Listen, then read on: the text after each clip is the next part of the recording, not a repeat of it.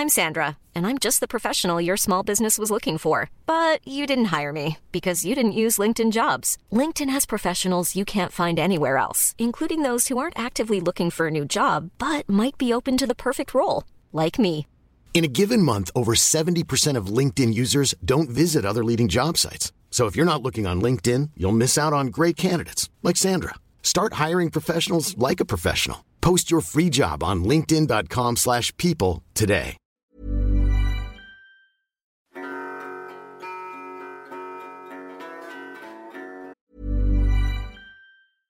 Selling a little or a lot? Shopify helps you do your thing however you cha-ching. Shopify is the global commerce platform that helps you sell at every stage of your business. From the launch your online shop stage to the first real life store stage, all the way to the did we just hit a million orders stage. Shopify is there to help you grow. Shopify helps you turn browsers into buyers with the internet's best converting checkout. 36% better on average compared to other leading commerce platforms because businesses that grow grow with Shopify. Get a $1 per month trial period at shopify.com/work. shopify.com/work. Hiring for your small business? If you're not looking for professionals on LinkedIn, you're looking in the wrong place. That's like looking for your car keys in a fish tank. LinkedIn helps you hire professionals you can't find anywhere else, even those who aren't actively searching for a new job but might be open to the perfect role. In a given month, over 70% of LinkedIn users don't even visit other leading job sites. So start looking in the right place. With LinkedIn, you can hire professionals like a professional. Post your free job on linkedin.com/people slash people today.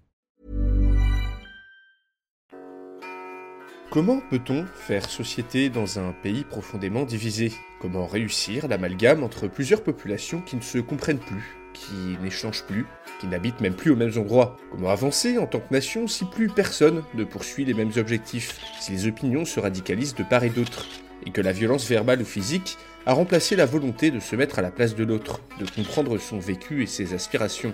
Comment vivre dans une société polarisée à l'extrême sur des critères économiques, ethniques et culturels? Dans une société absurde qui dépense des centaines de milliards de dollars dans son armée, mais qui laisse se développer des ghettos au cœur même de ses plus grandes villes, qui laisse dormir ses vétérans dans la rue, ou qui néglige une population rurale déclinant à petit feu? L'élection de Trump et sa défaite en 2020 a mis en lumière les profondes divisions de la société américaine, et ce, à tous les niveaux. Une société qui ne connaît pas la demi-mesure, divisée en deux camps dont les extrêmes se font plus virulents chaque année qui passe. Les extrêmes qui, bien sûr, sont très loin de représenter l'intégralité de la population, démocrates comme républicains, mais dont la voix se fait de plus en plus forte à mesure que se polarise la société. Nous allons explorer un scénario d'anticipation où une guerre civile de basse intensité se déclenche aux États-Unis suivant les élections présidentielles de 2024. Un scénario qui, j'espère, ne se déroulera pas, bien sûr, hein, euh, mais que j'ai essayé de rendre le plus crédible possible, basé sur une analyse purement personnelle. Un scénario qui ne reflète que mon propre avis, bien sûr, et que vous êtes libre de contester ou de changer dans les commentaires. La première puissance mondiale qui s'écroule tout simplement sous le poids de ses propres contradictions.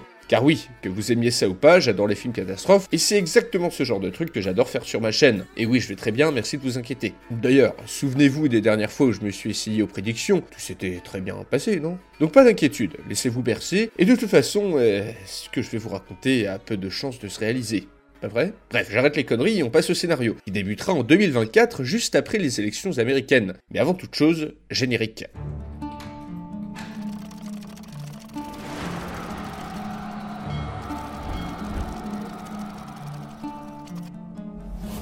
Bien, tout d'abord, je vais étoffer un petit peu l'état des lieux que j'ai commencé à brosser dans l'intro. Quels pourraient être les facteurs pouvant mener à une guerre civile aux États-Unis? En gros, pour qu'un pays sombre dans un conflit contre lui-même, il faut deux choses des armes et plusieurs catégories de population prêtes à en découdre les unes contre les autres. Qu'en est-il aux US bah, Les armes, un quart de la population en possède au moins une ou deux, et 5% des États-Unis en possèdent entre 5 et 150. Il est assez facile de se procurer un fusil d'assaut, et 44 des 50 États composant les USA autorisent la pratique du open carry, avec ou sans permis, d'où le fait qu'il est possible d'apercevoir des gens dans la rue venir manifester avec des gros guns à la ceinture, chose impensable dans le reste du monde, sauf peut-être en Somalie ou en Afghanistan, et encore pas sûr qu'on puisse manifester là-bas. On peut donc dire que cette première condition est remplie, et qu'en est-il du second ingrédient de notre horrible recette pour la guerre civile, soit d'avoir dans le pays au moins deux groupes de personnes prêtes à en découdre Eh bien, oui et non. Les sondages nous peignent une population attachée à la démocratie, mais très insatisfaite de l'état actuel et de la direction que prend leur pays, avec un clivage de plus en plus apparent. Clivage économique, générationnel, ethnique ou social, les divisions sont très nombreuses et ce pour plusieurs raisons. On pourrait citer entre autres le système bipartisan, qui ne laisse le choix qu'entre le Parti démocrate et le Parti républicain sans donner aucune représentativité aux autres opinions. On peut aussi citer le système ultralibéral de ce pays qui accroît les inégalités et qui détruit la classe moyenne depuis des décennies, les réseaux sociaux et les médias américains qui polarisent toujours plus pour faire du buzz à peu de frais, en mettant en avant des opinions si tranchées qu'un débat sans invective devient chose difficile, une raison importante est également le déclin de la classe populaire blanche, rurale et ouvrière, l'électorat Trump par excellence, des populations abandonnées, ayant été les principales victimes de la crise économique, et vivant dans des communautés grandement touchées par le chômage, et l'addiction aux opioïdes. Une population ayant très peur de disparaître dans l'indifférence générale, au profit d'une autre population urbaine, multiculturelle, plus éduquée, grande gagnante de la mondialisation. Deux mondes très différents qui se posent dans un schéma bien sûr simplifié, hein, je le précise, pour les besoins de la vidéo, car la réalité est plus complexe, mais un schéma qui s'applique à mon avis de plus en plus, non seulement aux États-Unis, mais aussi dans les démocraties occidentales modernes, soit l'opposition de plus en plus marquée entre ce que j'appellerais populiste et mondialiste. Alors concernant le scénario, même si je suis persuadé que la plus grande partie des Américains, démocrates comme républicains, veulent la paix, je pense qu'un événement, un scandale politique, suivi d'une réaction en chaîne, pourrait faire sombrer le pays dans une guerre civile de basse intensité. Et c'est ce qu'on va voir tout de suite. Mardi 5 novembre 2024, en ce jour d'élection présidentielle, le président sortant, Joe Biden, s'oppose au candidat républicain, Donald Trump, qui se représente pour un second mandat après une investiture mouvementée. Jalonné d'insultes et de coups bas, la campagne qui précède l'élection est considérée par les commentateurs politiques comme affligeante. Aucun des deux candidats n'a vraiment parlé des sujets de fond. Donald Trump, comme à son habitude, rassemble des foules convaincues, certaines de tenir leur revanche. Son slogan, Remake America Great, est brandi à l'envie par le candidat républicain, dans des discours simplistes, principalement destinés à se moquer de la faiblesse physique du président Biden, qui de son côté compare Trump à Mussolini et se contente de promettre aux Américains l'ouverture des portes de l'enfer si son opposant est réélu. Jamais le pays n'a été aussi divisé. Les médias s'en donnent à cœur joie. Fox News, CNN, le magazine Time ou Breitbart News rivalisent de titres racoleurs et divisifs. Dans les familles américaines, parler politique est devenu un sujet totalement tabou. Durant la campagne, la violence est de plus en plus présente entre les supporters des deux camps. Des décennies de division, alimentées par les politiques, les médias et les inégalités, sont sur le point de transformer l'Amérique en une immense bombe à retardement. Le 5 novembre au soir, donc, les Américains ont les yeux rivés sur leur télé. Un par un, les votes des différents États tombent, mais plus la soirée avance, plus l'écart se resserre. Dans certains États, la différence n'est que de quelques milliers de voix, soit un écart infime, ne permettant pas de donner mandat aux grands électeurs pour voter pour l'un ou l'autre des candidats. Et à la fin de la soirée, aucun des deux camps ne peut être désigné vainqueur. Le cauchemar d'une élection à rallonge ressurgit, et l'assaut du Capitole en 2020 revient dans toutes les mémoires. Un événement va mettre le feu aux poudres. Le 6 novembre, alors que l'Amérique attend fébrilement les résultats, Carson Gomez, un jeune étudiant antifasciste, poste une vidéo de lui sur TikTok, où il affirme fièrement avoir jeté à la poubelle peu avant l'élection, et preuve à l'appui, tous les bulletins de vote Trump de son bureau de vote local, et ajoutant que des complices ont fait de même dans les bureaux de vote d'un des États les plus contestés de l'élection. La vidéo devient virale immédiatement, ce qui suffit à Trump pour demander un recomptage comme en 2020, en prenant en exemple les actes du jeune homme pour affirmer que la totalité des résultats sont truqués pour faire gagner Biden. On apprendra plus tard bien après les événements qui suivirent, que Carson Gomez avait juste filmé une poubelle près d'un bureau de vote quelconque, qui n'avait aucun complice, et qui n'avait eu aucune influence sur l'élection, juste une volonté de faire le buzz sur Internet, ce qui a fourni à Trump une occasion en or pour contester le résultat des suffrages, comme il avait pu le faire à l'élection précédente. Les partisans de Trump, choqués par la vidéo de Gomez, appellent à stopper le comptage des voix. Stop the count, scandent-ils, alors que les politiques républicains observent un silence gêné, car ne voulant pas que les événements de 2020 se reproduisent, tout en étant incertains de la victoire ou pas de leur candidat. Mais ce dernier, habitué au coup d'éclat, va de nouveau leur forcer la main. 6 novembre 2024, lendemain de l'élection, alors que les résultats sont toujours indécis, Trump affirme, sans aucune preuve, lors d'un discours suivi en direct par des millions de personnes, qu'il a gagné de manière écrasante, et que les démocrates emploient massivement des gens comme Gomez pour saboter l'élection. Devant un parterre conquis, il appelle ses partisans à sauver la démocratie en allant eux-mêmes surveiller pacifiquement et patriotiquement, selon ses termes, le comptage ou le recomptage des voix dans leur bureau de vote local. Le résultat est prévisible. Deux heures après cette déclaration, et partout aux États-Unis, les partisans les plus extrêmes de Trump s'organisent via des applis de messagerie privée et convergent par milliers dans les bureaux de vote de leur région, souvent l'arme à la main, comme la loi le permet dans 44 des 50 États américains.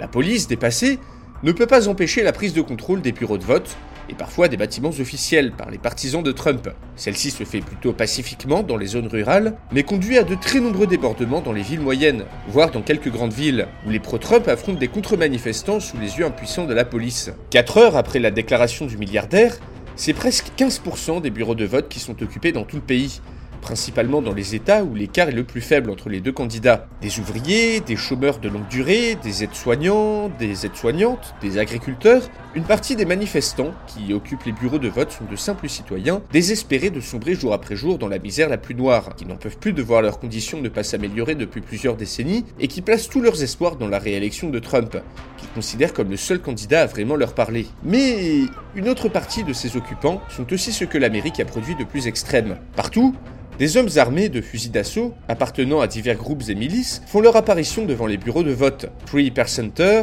Boogaloo Boys, KKK ou encore partisans de QAnon, dans les bureaux occupés par ces milices, des urnes disparaissent, les locaux sont saccagés et des bénévoles sont forcés de recompter les bulletins.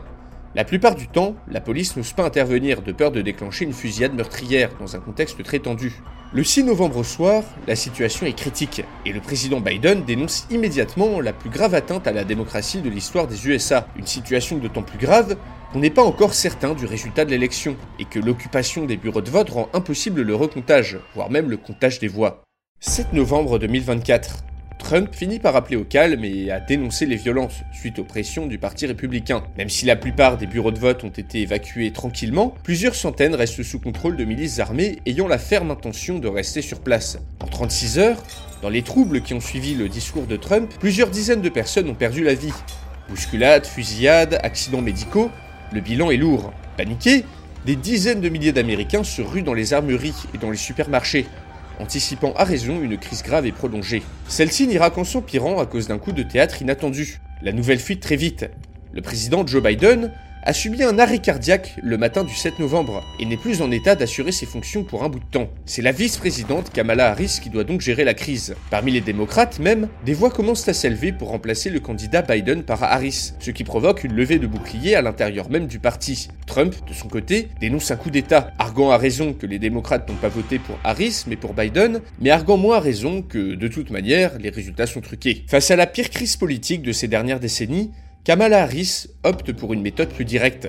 Elle ordonne immédiatement l'évacuation des bureaux de vote encore occupés, soit traduit en d'autres termes, l'assaut de la police contre des milices armées d'extrême droite. Dans le même temps, ce sont cette fois-ci des milices d'extrême gauche qui débarquent devant certains bureaux occupés. Suprémacistes noirs armés, la fameuse Not Fucking Around Coalition, Antifa, ou milices constituées suite à Black Lives Matter, leurs effectifs sont moins nombreux, mais suffisants et tout aussi armés pour créer le trouble. Car de l'autre côté du spectre politique, on se réveille devant la menace, ajoutant au chaos ambiant. Les universités sont investies, puis bloquées par des groupes étudiants d'extrême gauche, tandis que dans les quartiers populaires, des émeutes et des pillages spontanés éclatent. Des zones autonomes, comme celle créée à Seattle en 2020, sont mises en place dans plusieurs grandes villes, afin de procurer, selon leurs occupants, un safe space contre le fascisme, le tout bien gardé par des militants le plus souvent armés. Ainsi, à peine 48 heures après le jour de l'élection, un carnage abominable commence dans tout le pays. Suite à l'ordre de la présidente par intérim Harris, l'assaut est donné par la police et le SWAT. Des fusillades éclatent partout, entre police et milice, mais aussi parfois entre milices et milices. Par endroits, les négociations permettent de régler la situation dans le calme. Dans d'autres, les militants terrifiés se rendent de même aux autorités. Mais dans de nombreux endroits, on se barricade et on riposte au tir de la police avec d'abondantes salves d'AR-15. Le 8 novembre, plus de 300 morts jonchent les rues, et de nombreux bureaux de vote sont encore occupés, en état de siège. Le carnage est intolérable.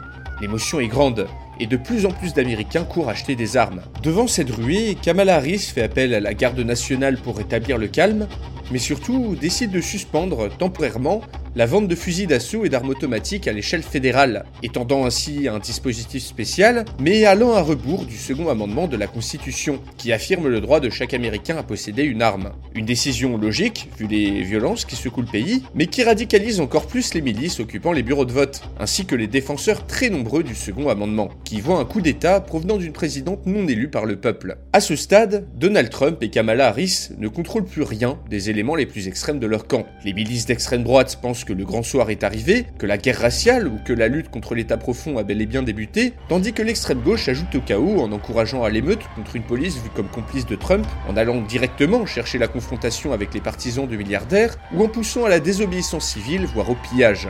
Les fous de tous bords écument les rues, persuadés que la lutte finale est en train de se dérouler. La horde est lâchée, et ce que le système américain a produit de pire depuis des décennies pète à la gueule des politiques qui en sont responsables, qui ne contrôlent plus rien. Le 10 novembre, la situation s'est empirée. Ne disposant pas des résultats finaux, camp revendique la victoire. Dans les campagnes, de nombreux militants pro-armes ont, de fait, pris le contrôle de leurs villes et villages pour protester contre la censure du second amendement prononcé par Kamala Harris. Dans les grandes villes, Chicago, Seattle, Portland, plusieurs quartiers sont transformés en zones autonomes autogérées, tandis que dans les quartiers populaires, les émeutes et les pillages font rage. D'autres événements ajoutent au chaos et sont abondamment partagés sur les réseaux sociaux. Au Wisconsin, des miliciens séquestrent le gouverneur démocrate. À Los Angeles, un jeune homme soupçonné d'être pro-Trump est lynché par une foule hystérique. Un jeune noir est abattu par la police dans des circonstances troubles à New York, tandis que dans la nouvellement formée zone autonome de Boston, une justice expéditive est perpétrée sur un homme accusé de vol. Toutes ces vidéos et informations, virales ou pas, vraies ou pas, ne font qu'entraîner plus de gens dans la spirale de la haine et de la violence. Malgré des efforts de censure historiques déployés par les GAFA, qui plus que jamais font la pluie et le beau temps. La garde nationale déployée partout aux États-Unis ne peut rien faire pour stopper les violences. Les politiques, républicains comme démocrates, appellent au calme tout en revendiquant la victoire et en tapant sur l'adversaire. Mais plus rien n'y fait. Les pro-Trump dénoncent le deux poids deux mesures des autorités, qui massacrent les occupants des bureaux de vote, tout en laissant les émeutes continuer et les zones autogérées s'installer en toute impunité dans les grandes villes. Tandis que les pro-Biden dénoncent la tentative de coup d'État du camp Trump dont les miliciens armés ont déboulé dans les bureaux de vote. Partout dans le pays, des armureries, des pharmacies et des supermarchés sont pris d'assaut et pillés par des citoyens inquiets de la suite des événements. Dans les quartiers touchés par les pillages, des milices d'habitants se forment et ouvrent le feu sur les assaillants. D'heure en heure, le bilan humain s'alourdit. Malgré tout, Kamala Harris pense encore pouvoir gérer la situation sans recourir à l'état d'urgence ou à la loi martiale, déjà imposée dans de nombreux endroits par les gouverneurs des États. La suite la fera changer d'avis.